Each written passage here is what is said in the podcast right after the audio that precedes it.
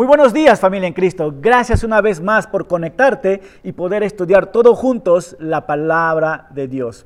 Seguimos estudiando el Evangelio de Marco y hoy domingo vamos a estar viendo el capítulo 10, versículo 1 al 10. El título que le he puesto para hoy domingo es No separes lo que Dios ha unido.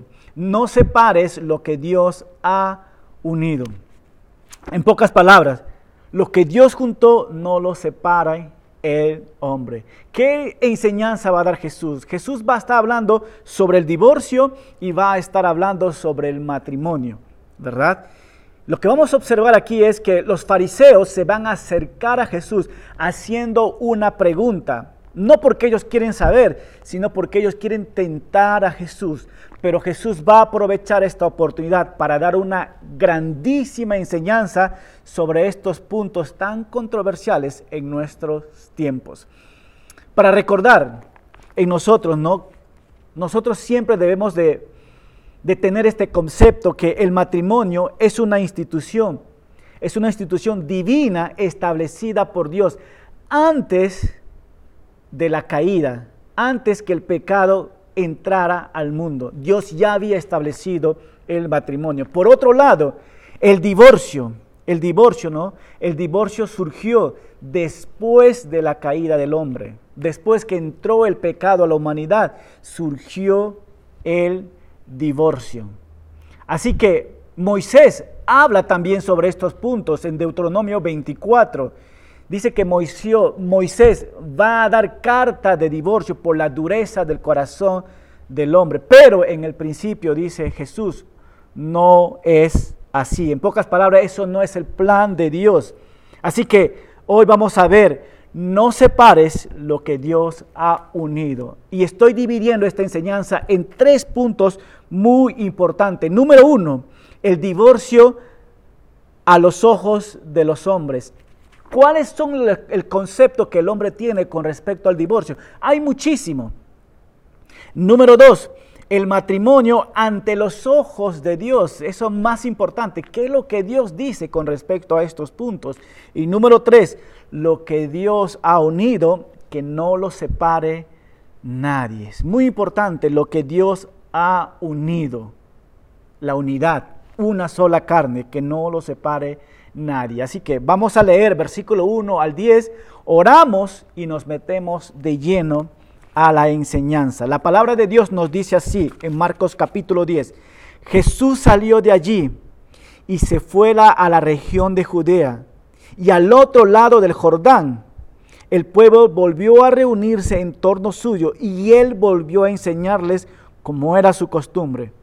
Unos fariseos se le acercaron y para ponerlo a prueba le preguntaron si le estaba permitido al esposo divorciarse de su esposa.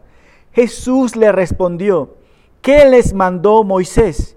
Ellos dijeron, Moisés permitió el divorcio de la esposa mediante un certificado de divorcio. Jesús le dijo, este mandamiento les escribió Moisés por lo obstinado que es el corazón de ustedes, pero al principio de la creación. Dios los hizo hombre y mujer. Por esto el hombre dejará a su padre y a su madre y se unirá a su mujer y los dos serán un solo ser. Así que ya no son dos, sino uno solo. Por tanto, lo que Dios ha unido, que no le separe nadie. Y en la casa, los discípulos, los discípulos volvieron a preguntarle acerca de lo mismo. Jesús les dijo, quien se divorcia de su mujer y se case con otra, comete adulterio contra la primera.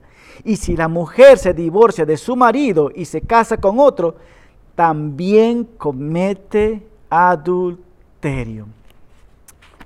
Te invito a que ores conmigo para que el Señor nos dirija en esta enseñanza. Padre amado, eres un Dios todopoderoso, un Dios lleno de amor. Y este es un tema muy delicado que vamos a estar estudiando. Este es un tema que ha generado tanto dolor, tanto angustia, tanto sufrimiento a muchas familias, Señor. Te pedimos que tú nos dirijas y que tu Espíritu Santo, Señor, nos dé claridad a estos pasajes. Háblanos y quita cualquier distracción que no venga de ti, Señor. En tu nombre oramos. Amén. Amén. Wow, qué tal pasaje nos toca hoy, ¿verdad, hermanos?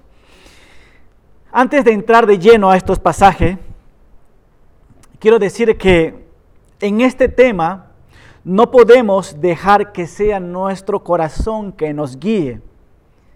Tú y yo debemos de confiar en la palabra de Dios y no lo que nos dicta nuestro corazón y no lo que nos dicta nuestros pensamientos. Y de antemano voy diciendo, no estoy como juez en estos momentos, estoy como expositor de la palabra de Dios. ¿Ok? Dicho esto, vamos a abordar este estudio realmente con un corazón dividido. ¿En qué sentido? Porque por un lado vamos a hablar sobre el matrimonio, que es algo tan hermoso y precioso, pero por otro lado vamos a abordar el tema de divorcio, que ha causado mucho dolor a muchas familias en todas partes del mundo. Así que la primera observación que vamos a estar viendo nosotros es el divorcio a los ojos de los hombres. Versículo 10, Jesús dice así, Jesús salió de allí y se fue a la región de Judea y al otro lado del Jordán. El pueblo volvió a reunirse en torno al suyo y él volvió a enseñarles como era su costumbre. Me encanta Jesús. Jesús está yendo camino a Jerusalén. Jesús está pensando ya en su muerte de cómo completar este plan que Dios había establecido para él. En medio de ese camino, Jesucristo va a pasar por Judea y en Judea la gente empieza a reconocerlo. Y la gente al reconocerlo realmente se acerca a Él, se une a Jesucristo. Y Jesucristo, como es su corazón de Él, Él se une con la gente y Jesucristo va a aprovechar el tiempo para enseñarles a toda esta multitud. Pero en medio de esta multitud había un pequeño grupo llamado de los fariseos. Y los fariseos van a hacer preguntas sobre el divorcio. El divorcio a los ojos de los hombres. ¿Verdad? Hablando del divorcio o hablando del matrimonio.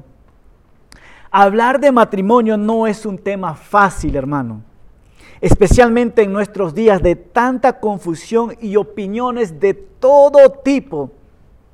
Entonces, cuando uno habla sobre el matrimonio y habla sobre el divorcio, créame, salen expertos hasta debajo de las piedras, porque todos quieren opinar. ¿Quiénes todos? Cuando hablamos de matrimonio y divorcio, opina tu mamá, opina tu papá, opina tu tío, tu primo, opina el vecino, opina el pintor, opina el taxista. Todos opinan, todos tienen una opinión en todo esto. Y lo más triste es que muchas veces nosotros escuchamos estas opiniones y pensamos que esto es verdad, pero no es así. Tú y yo cuando hablamos de matrimonio y hablamos de divorcio, no debemos escuchar las opiniones de los hombres. Nosotros debemos de escuchar la opinión del creador del matrimonio y en este caso es Dios. Dios es quien estableció el matrimonio. ¿Qué dice Dios sobre el matrimonio? Eso debería, debería ser nuestra pregunta. ¿Cuál fue el propósito por lo cual Dios estableció el matrimonio, verdad? Entonces, el matrimonio no solamente fue inventado por Dios, sino que él, a Él también le pertenece. Él tiene los derechos únicos de cómo se debe conducir un matrimonio.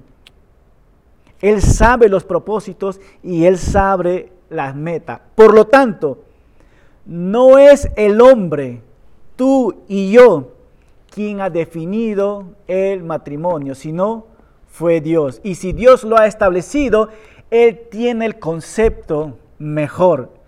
Él tiene el mejor consejo que puede darnos a cada uno de nosotros. Nosotros podemos tener una opinión, pero eso no es verdad. Pero cuando la palabra de Dios habla, eso sí es verdad.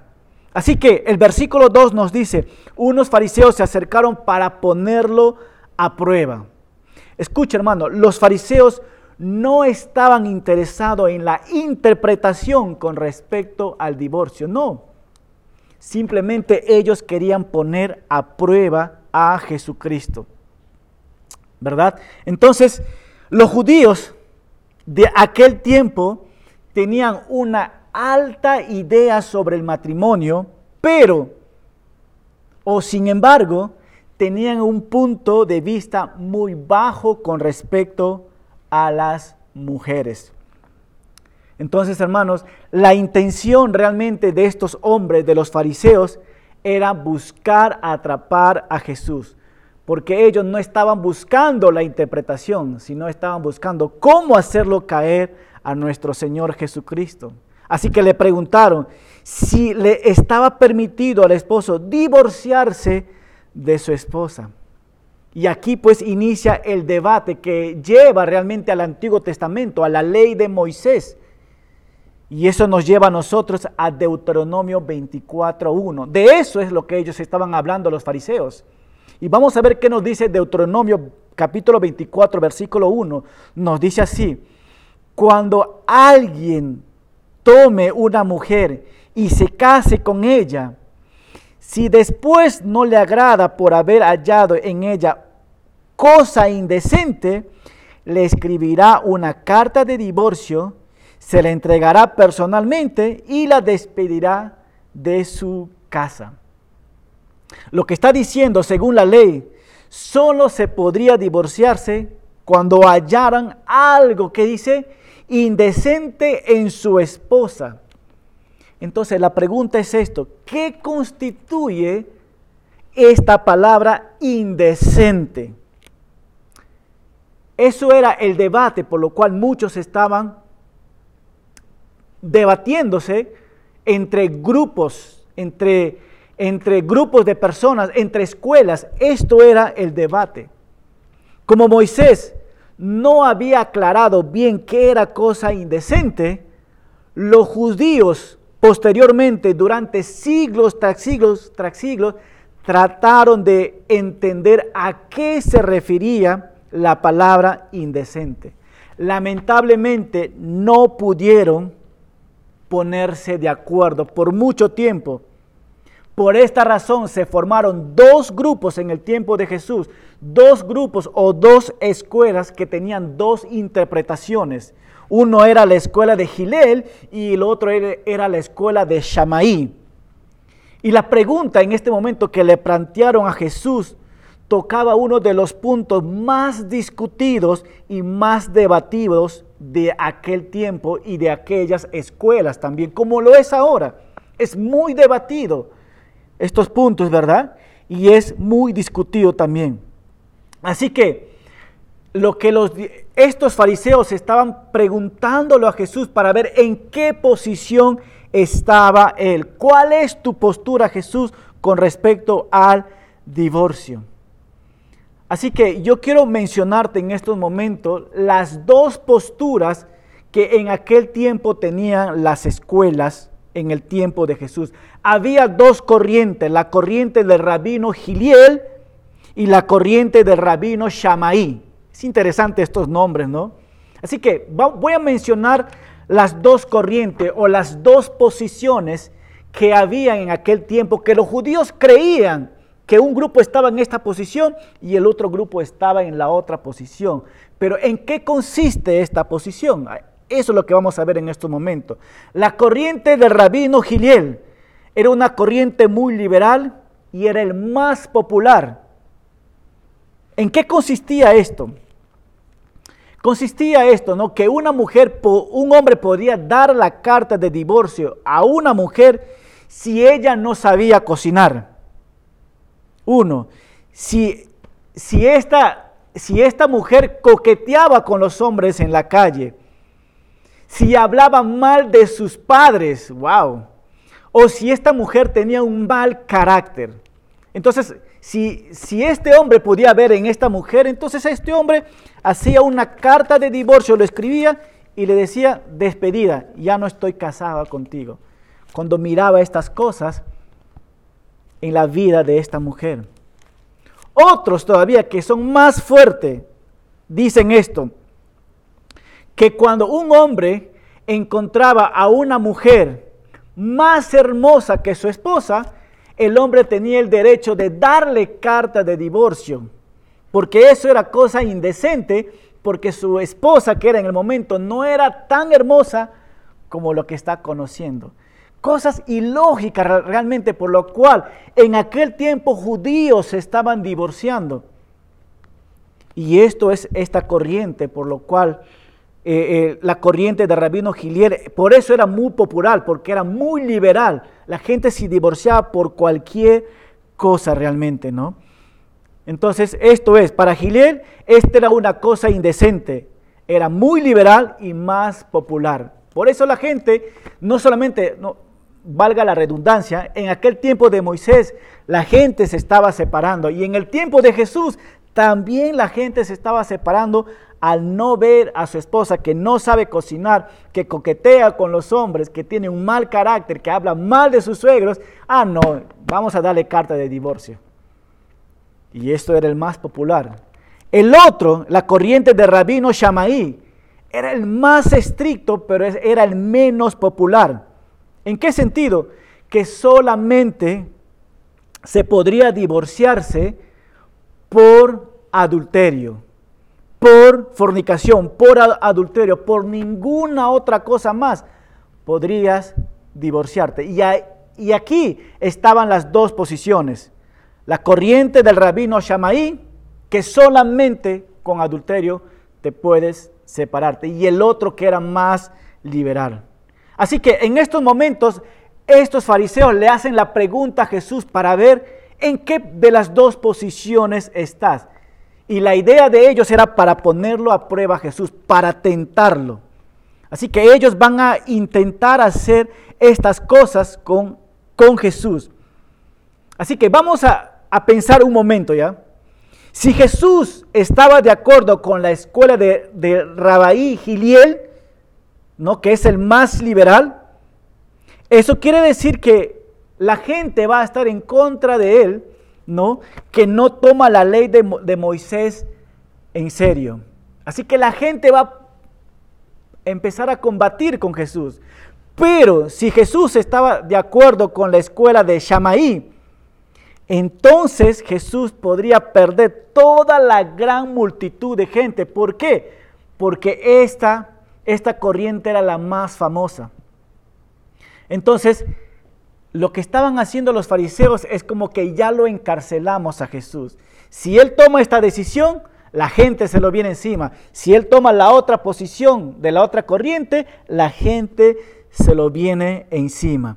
Así que en la mente de los fariseos ya tenemos atrapado a Jesús, pero Jesús les va a sorprender con su respuesta. Versículo 3 nos dice que Jesús les respondió, ¿qué les mandó Moisés? En pocas palabras Jesús está diciendo, vámonos a la palabra. ¿Qué nos dice la palabra de Dios? No me importa qué dice Giliel, no me importa qué dice la otra eh, eh, eh, Shamaí, no, vamos nosotros a las escrituras. ¿Qué nos dice la palabra de Dios? Y quiero parar por un momento esto, ¿no? Con tanta interpretación, hermanos, a veces nosotros perdemos el propósito de lo que Dios quiere decir. Con tantas interpretaciones podemos perder el propósito de lo que realmente Dios quiere decir a su gente, a su pueblo. Versículo 3 nos dice, Jesús le respondió, ¿qué les mandó Moisés? Y ellos contestaron, Moisés permitió escribir carta de divorcio y repudiarlo. Escucha hermano, Moisés no ordenó el divorcio, Moisés lo permitió. ¿Y por qué lo permitió? Y aquí nos dice, porque este mandamiento les escribo, les escribió Moisés por lo obstinado que es el corazón de ustedes, por lo duro que es el corazón de ustedes. Pero nunca fue ordenado por Dios, pero permitido debido a la dureza del corazón del hombre, la dureza del corazón del hombre. ¿Por qué? Al no ser capaz de perdonar a su esposa o restaurar la relación que se haya dañado. Hermanos, una pregunta. ¿Qué sería o qué es todo lo contrario de un corazón endurecido? Sabemos que es un corazón endurecido, ¿no? Pero ¿cuál es el contrario de un corazón endurecido? Pues es un corazón ablandado, es un corazón tierno, es un corazón dócil, es un corazón abierto y transparente, que entiende y está atento. Es un corazón que sabe amar, es un corazón que sabe perdonar, ¿verdad? Ese es un corazón realmente que no es endurecido. Pero un corazón endurecido, ¿qué hacemos nosotros cuando, cuando, nosotros como hombres tenemos un corazón endurecido? ¿Qué es lo que hacemos normalmente nosotros? Cuando tenemos un corazón endurecido, lo único que sabemos es criticar a nuestras esposas. Despreciamos a nuestra esposa. Menospreciamos a ella. Y eso es lo que estaba pasando en aquel tiempo en sus matrimonios. Los esposos estaban tratando a sus mujeres con desprecio por haber encontrado, dice, algo indecente en ellas que no les gustaba. Así que Jesús está corrigiendo a los fariseos y explica que Moisés se vio obligado, Moisés se, dio, se vio obligado a dar carta de divorcio por la dureza del corazón del hombre, pero más no porque fue el deseo de Dios. En nuestros tiempos, hermanos, escucha, ¿Por qué razón las personas se divorcian en nuestros tiempos? ¿Cuáles son las razones comunes pero ilegítimas para divorciarse? Te repito otra vez, ¿por qué razón las personas se divorcian hoy en el siglo XXI? En pocas palabras, ¿cuáles son las razones ilegítimas? No son legítimas, sino ilegítimas que la gente toma para divorciarse. Yo he puesto algunos puntos acá que tal vez te va a sorprender. Una de las razones principales por lo cual la gente se divorcia en, estos tiempos es ya no estamos enamorados. La razón que la gente se divorcia es porque una de las dos parejas dice ya no siente amor por el otro. Y si ya no siento amor por la otra persona, entonces me divorcio. Número dos, mi matrimonio es una lucha constante. Ya no aguanto más a mi esposa, ya no aguanto más a mi esposo. Es más, en esta cuarentena, en Perú exactamente, ¿no?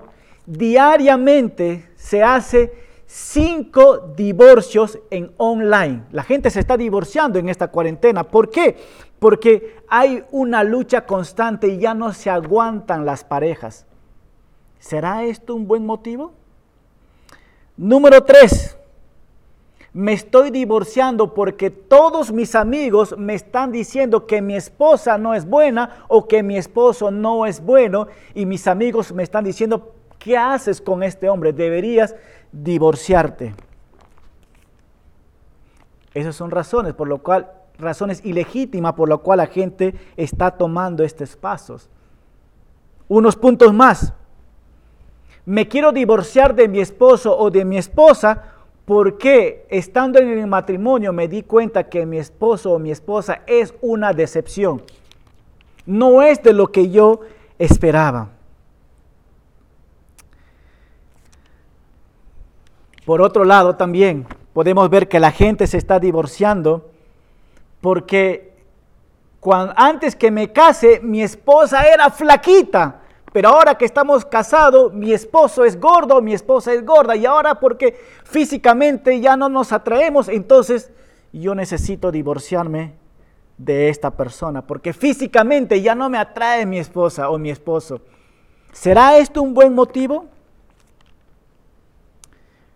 Wow.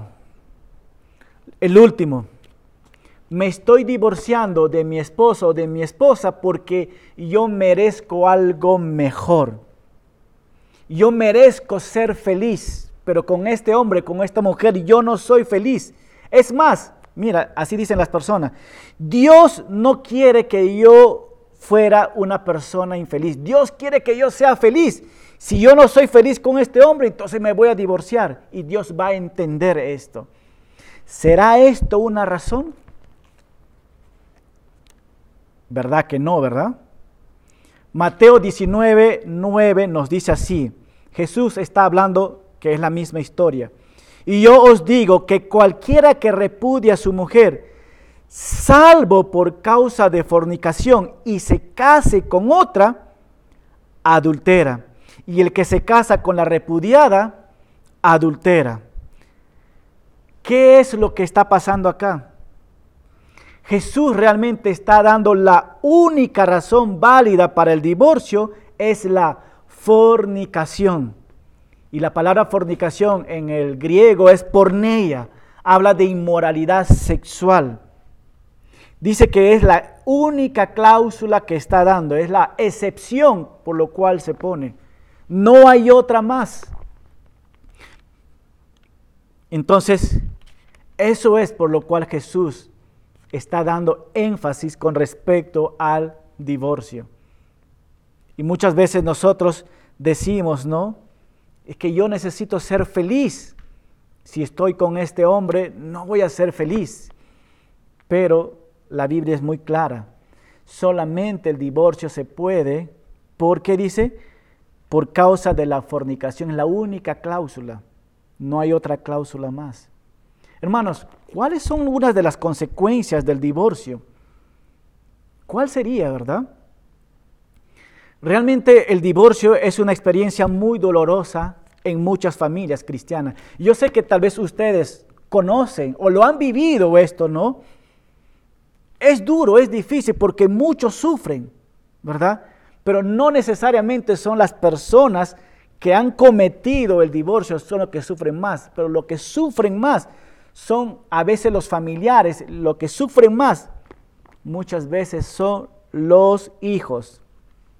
Hay un testimonio que escuché hace mucho tiempo, un comentario muy simple que le he puesto acá en mi estudio, ¿no? Esta persona da su testimonio así. Cuando mis padres se divorciaron, ninguno se peleó por mí, porque ellos no estaban interesados en que yo formara parte de su nueva familia. ¿Qué quiere decir con esto esta historia? Ambos padres se divorciaron. El padre formó una familia, la madre formó otra familia y el niño quedó solo, sin sus padres y sin sus madres. Y qué triste, porque realmente los hijos son los que sufren muchísimo más. Entonces, hermanos, si estás meditando, o persona que tú me estás escuchando, en un divorcio, piénsalo muy bien. Piénsalo muy bien. Pero hemos visto nosotros el, el divorcio a los ojos de los hombres. Eso es lo que el hombre piensa con respecto al divorcio. Pero vamos a ver lo que realmente piensa Dios. El matrimonio ante los ojos de Dios. Versículo 6. Jesús ahora va a hablar. Pero, me encanta el cambio que hace Jesús. Pero, al principio de la creación, Dios lo hizo hombre y mujer. Por esta, por, dice, por esto el hombre dejará a su padre y a su madre y se unirá a su mujer y los dos serán un solo ser. Así que ya no son dos, sino uno solo. Quiero que notes esto, hermano. Jesús pasa la conversación de Deuteronomio 24 a Génesis de Moisés pasa a Dios. Del divorcio pasa al matrimonio. Así que Jesús va a comenzar con el primer matrimonio que es Adán y Eva. Pero al principio de la creación, dice Jesús, al principio de la creación. Nuevamente Jesús está cambiando la conversación. Ahora, el problema, hermano, no era que ellos no entendían la ley sobre el divorcio. El problema era que ellos no entendían lo que dijo Dios acerca del matrimonio. Así que Jesús está llevando hacia el principio.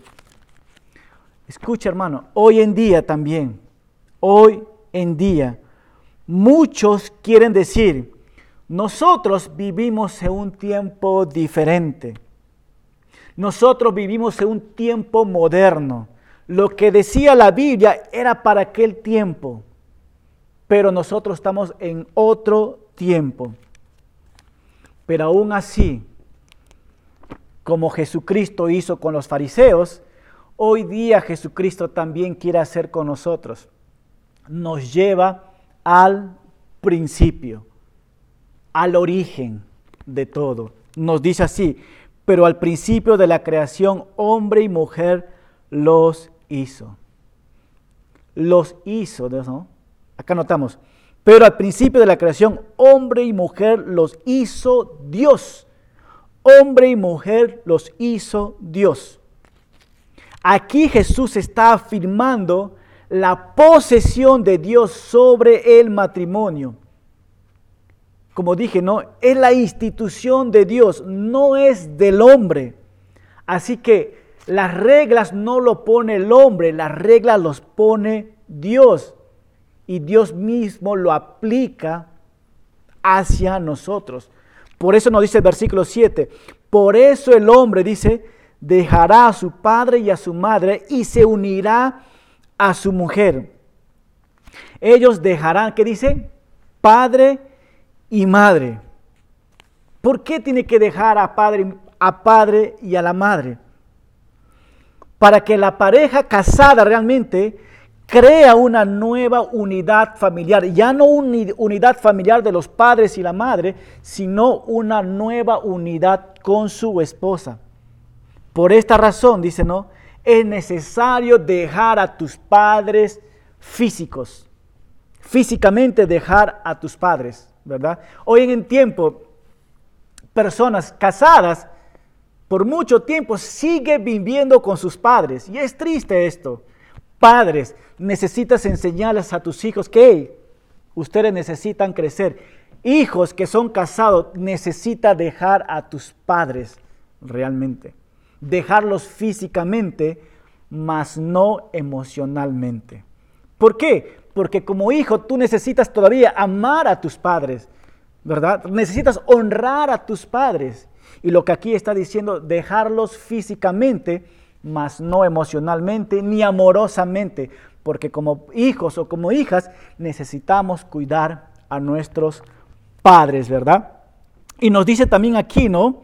Entonces, ah, es necesario, aquí viene esto, ¿no? Es necesario cortar el cordón umbilical con nuestros padres. ¿Para qué? Para que la pareja nueva empiece a caminar, empiece a crecer. Y eso es lo que Dios quiere realmente, ¿no? Por eso dejará padre y madre, cortará el ombligo. ¿Y qué va a pasar? Se unirá, se unirá, ¿no? Te unes a tu mujer y serán una sola carne. No dice dos carnes, sino una sola carne. Y esta idea en el lenguaje original habla de pegar dos cosas y salir un solo producto. En pocas palabras, el hombre tiene que dejar, el hombre tiene que unirse y el hombre tiene que ser uno solo con su esposa. Eso es lo que está diciendo la Biblia. El versículo 8, y los dos serán, dice, un solo ser. Así que ya no son dos, sino uno solo. ¿Qué quiere decir con esto? Que el marido y su mujer o el esposo y su esposa deben estar unidos con un solo destino. Deben estar unidos con sus posesiones, sus ideas, sus habilidades, sus metas, sus problemas, sus éxitos, sus fracasos, sus sufrimientos, sus alegrías. Todo su cuerpo viene a ser uno solo. Es interesante, ¿verdad? En pocas palabras, el esposo y la esposa no pueden hacer lo que les antoje con su tiempo, con su dinero, con su cuerpo, con su meta, con lo que sea, porque ya no les pertenece, sino a los dos les pertenece, al esposo y a la esposa, ¿verdad? Y eso es lo que Jesús está tratando de decir realmente, ¿no? Y hace mucho tiempo escuché esta ilustración, ¿ver? Esta ilustración. Hubo un pastor que estaba en una conferencia, en una conferencia de, de matrimonios, ¿verdad? Y sacó dos billetes, dos billetes, ¿verdad? Dos billetes, vamos a poner de 100 soles. Uno de 100 y otro de 100. Y dijo, esto es el hombre y esto es la mujer. Y cuando se unen los dos, y él sacó un billete de 200. Y ahora es un billete de 200, es uno solo, dice. Y mientras que él estaba exponiendo, él tenía en la mano el billete de 200 soles, él comenzaba a estirar el cheque. Y la gente comenzaba a observar. Y él comenzaba y cada vez lo hacía más fuerte. Y al final de la exposición, el pastor comenzó a ser más fuerte y rompió el billete de 200 soles. Y la gente quedó asustada diciendo, ¿cómo es posible? No puede ser que haya roto estos 200 soles. Así que el pastor viró a la multitud y dijo, ¿cuántos se quedaron asombrados cuando yo rompí el billete? Y todos levantaron la mano. Y él dijo estas palabras, ustedes se quedaron asombrados cuando rompí el billete de 200 soles, ¿verdad? ¿Por qué ustedes no se asombran cuando ustedes ven una pareja que se está divorciándose? ¿No es aún más doloroso todavía? Y esto dio una ilustración para mostrar que aún Dios siente dolor por el divorcio. Porque el Señor nos dice, los dos serán un solo ser, así que ya no son dos, sino uno solo. Y por último, hermano, vamos a estar viendo nosotros lo que Dios ha unido, que no lo separe nadie. Versículo 9, por tanto, lo que Dios ha unido, que no lo separe nadie. Lo que estamos viendo aquí que Jesucristo está terminando en una conclusión. Y aquí vamos a ver dos conclusiones que Jesús va cerrando con su respuesta a los fariseos y a la multitud que está alrededor de él. La primera conclusión es que Jesús dijo, ¿no? Lo que Dios ha unido. Y quiero que lo capte esto, esto, hermano. Cuando tú te casaste o te uniste con tu pareja, no eres tú el que estaba detrás de la planeación. Fue Dios. La unión de una sola carne es el trabajo de Dios, no es del hombre. Entonces, por eso dice, lo que Dios ha unido, lo que Dios ha unido. ¿Qué quiere decir nuevamente con esto? Que cuando dos personas se van a casarse y frente a estas dos personas está un pastor, ¿verdad? O otra entidad del gobierno, vamos a poner ahí, ¿no? Están ahí, tanto como tú y tanto como el pastor, son todos ellos actores secundarios, mas no primarios. El actor primario aquí es Dios, porque Dios es quien está uniendo. Entonces, lo que Dios juntó, lo que Dios unió, Él es el actor principal en el evento del matrimonio. En pocas palabras, cuando tú y yo nos casamos, Dios estaba presente como el actor principal porque Él ha unido esto, ¿verdad? Eso es lo que Jesús está diciendo, ¿no? Lo que Dios ha unido. Es la primera conclusión. La segunda conclusión es, no, no, hermano, no lo separa el hombre. Si Dios juntó al hombre, si Dios juntó a la mujer en el matrimonio, entonces ningún simple mortal tiene el derecho de separar lo que Dios ha unido. no está dentro del derecho del hombre destruir lo que Dios ha creado. Escucha hermano, cada pareja que se divorcia está rompiendo lo que Dios ha sellado. Eso es lo que estamos viendo acá. Así que Jesús le recordó esto a los fariseos, que el matrimonio está espiritualmente unido delante de Dios. El matrimonio no es simplemente un contrato social, sino es algo mucho más, hermano. Entonces Jesús está siendo muy enfático en esto. Por tanto, lo que Dios ha unido no lo separa nadie. Y eso es la respuesta de Jesús a los fariseos y a la multitud. Este es el fin de la conversación de Jesús con los fariseos acerca del divorcio. Así que Jesús ya no tiene nada más que hablar con los fariseos ni con la multitud, pero sí tiene que hablar con los discípulos. Versículo 10. Y en la casa, dice, los discípulos volvieron a preguntarle acerca de lo mismo. ¿De qué? Del divorcio. Y Jesús les dijo, quien se divorcia de su mujer y se casa con otra, comete adulterio con la primera. Y si la primera se divorcia de su marido y se casa con otro, también comete adulterio. ¿Qué está diciendo? Quiere decir esto, que la mujer que ha sido repudiada y que supuestamente esta persona es la parte inocente en este divorcio, esta misma mujer comete adulterio al casarse. Aunque no haya hecho nada para que el marido se divorcie de ella, y aunque ella haya quedado abandonada realmente, sin embargo, será considerado como una adúltera ante los ojos de Dios si esta persona se vuelve a casar. Y lo mismo con el hombre. Y lo mismo con el hombre. No puede volver a casarse. Solamente hay una sola cláusula que es, ¿qué dice? A causa de la fornicación o el adulterio, pero no por cualquier cosa.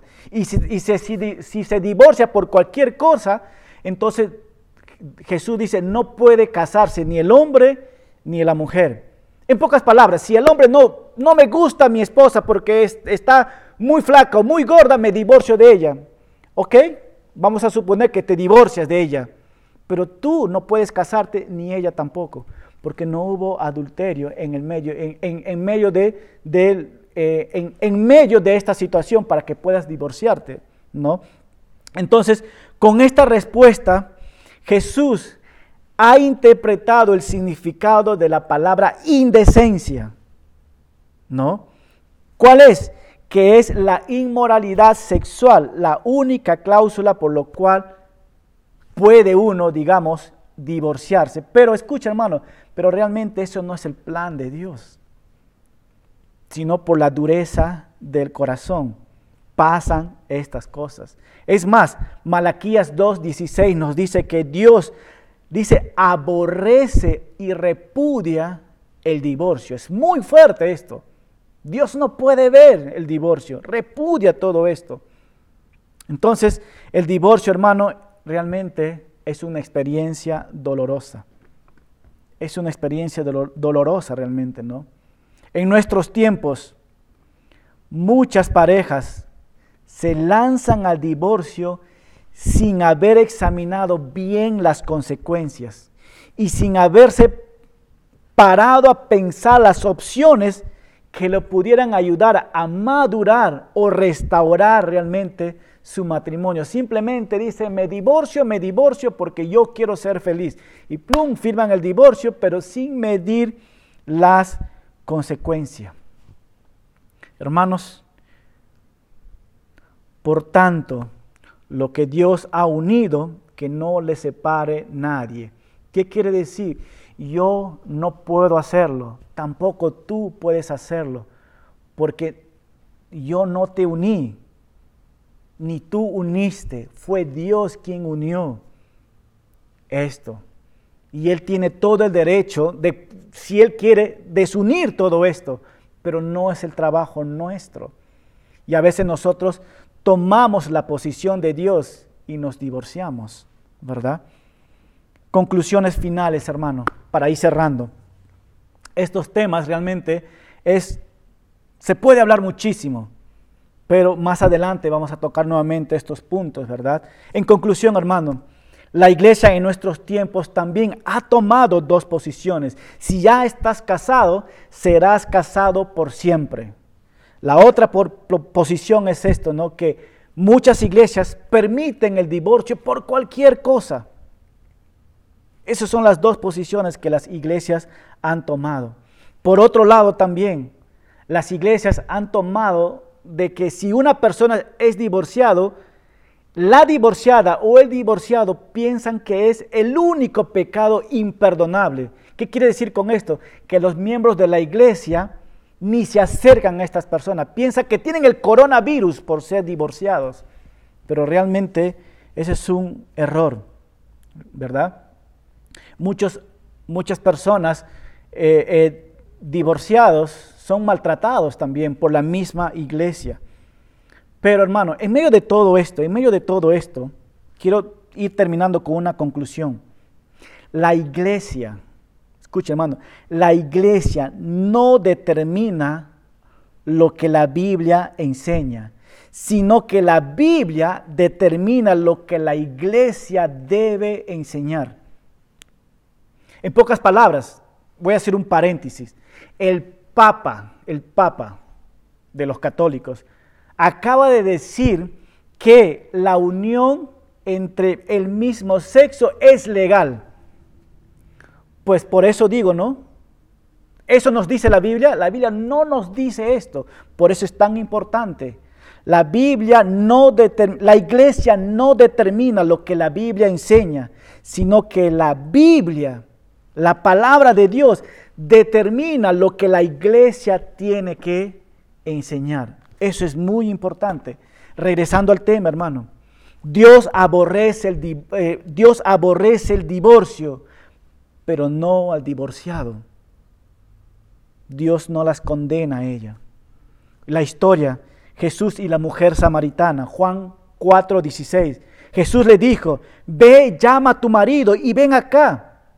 Respondió la mujer y dijo, no tengo marido. Y Jesús le dijo, bien has dicho que no tienes marido, porque cinco maridos has tenido y lo que ahora tienes no es tu marido. Esto has dicho en verdad, dice la mujer. Entonces vemos que Jesucristo no repudió a esta mujer, no, no, no se alejó de esta mujer. Jesucristo vino de lejos para tener una cita con esta mujer, para darle esperanza, para que ponga su mirada en Él. Entonces, hermano, para nosotros, para nosotros, el divorcio no es una opción. Siempre animamos a las parejas a que oren por sus esposos, oren por sus esposas, que traten de solucionar el problema. ¿Por qué? Porque todos tenemos la capacidad de luchar y hacer todo lo posible para perdonar y amar a nuestras esposas, amar a nuestros esposos. Una historia, Oseas y Gomer, y te invito a estudiar o a conectarte los días miércoles, porque se está enseñando Oseas, Oseas y Gomer, ¿verdad? Oseas, yo le dijo, cásate con esta prostituta. Y Gomer realmente le es infiel a Oseas muchas veces. Pero Dios le dice, ¿sabes qué? Oseas, ve y recógele a tu mujer que se ha acostado con muchos hombres. Perdónale. Y luego, ámala. Este es un cuadro muy lindo, hermano. Lo que es el perdonar. Dios envió a Jesucristo para reconciliarnos con nosotros. Cuando nosotros no buscábamos a Dios, Él vino a buscarnos a nosotros para perdonarnos, para reconciliarnos. Así que Él fue el que dio el primer paso. Oseas fue el que da el primer paso. Yo no sé cómo está tu matrimonio, hermano, pero si sientes que no va más, que ya no puedes avanzar, ven a los pies de Cristo y pídale dirección a Él y después tú va donde tu esposo o esposa y trata de reconciliar, trata de perdonar. Y créame que Dios va a hacer una obra muy linda. Entonces, hermano, el matrimonio fue creado por Dios. Fue creado por Dios para que sus hijos dentro del matrimonio, dentro del matrimonio, tú y yo podamos glorificar a Dios con nuestro testimonio en nuestro matrimonio. Y eso es lo que quiere Dios realmente, que tú y yo glorifiquemos. Yo tengo 12 años de ser casado, soy el hombre más feliz, hermano.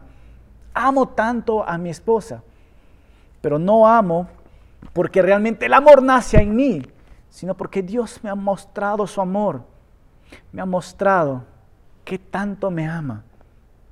Y ese amor que recibo de Dios transmito a mi esposa. En pocas palabras, en tu matrimonio, tu esposa, tú y Cristo en el centro, hace un excelente matrimonio. Si Cristo no está en el centro, hermano, tú necesitas buscar inmediatamente consejeros para que tú puedas poner a Cristo en el centro. En pocas palabras, hermano, Dios crea el matrimonio. Él sabe que es bueno. ¿Por qué? Porque nació en el corazón de Dios. Dios lo ha creado el matrimonio para que tú y yo lo disfrutemos y para que por medio del matrimonio glorifiquemos a Dios. Hermano, si tú estás pasando por una crisis, puedes enviarnos un mensaje por petición de oración. O si quieres consejo, también puedes enviarnos un mensaje privado. Lo que Dios, lo que Dios, hermano, por lo tanto, lo que Dios ha unido, que no lo separe nadie. Recuerda esto, hermano, lo que Dios ha unido, Él ha unido, que no lo separe nadie. Yo no lo puedo hacer ni nadie puede hacerlo. Y ten mucho cuidado en esto. Acompáñame con una oración. Amado Padre, te damos las gracias, Señor. El matrimonio, Señor, es un pacto de amor entre tu pareja, pero también es un pacto de amor que representa con Cristo y su iglesia. Y, realmente es la razón principal por la que existe el matrimonio, porque ese es un reflejo entre Cristo y la iglesia. Señor, quiero orar por todos los hombres en estos momentos. Que no seamos ásperos con nuestras esposas, que seamos comprensibles y que, nosotros tengamos la oportunidad de poder perdonar a nuestras esposas, Señor pero también amarlas a ella como Cristo las amó, como Cristo les amó. Y por otro lado, Señor, oramos por todas las mujeres que tal vez no sienten amor por sus esposos, que tú puedas consolarlas, Señor, que puedas darle paciencia, pero que estés trabajando en su corazón, Señor, a que ellas pueden orar por sus esposos. Y si hay personas que en este momento que están luchando por firmar un divorcio, Señor, que se den una oportunidad más y que puedan recordar lo que Dios ha unido, nadie puede separarlo. Porque todos vamos a dar cuenta a ti, amado Padre. Consuela nuestros corazones y bendice tu palabra como siempre. En tu nombre Jesucristo oramos. Amén.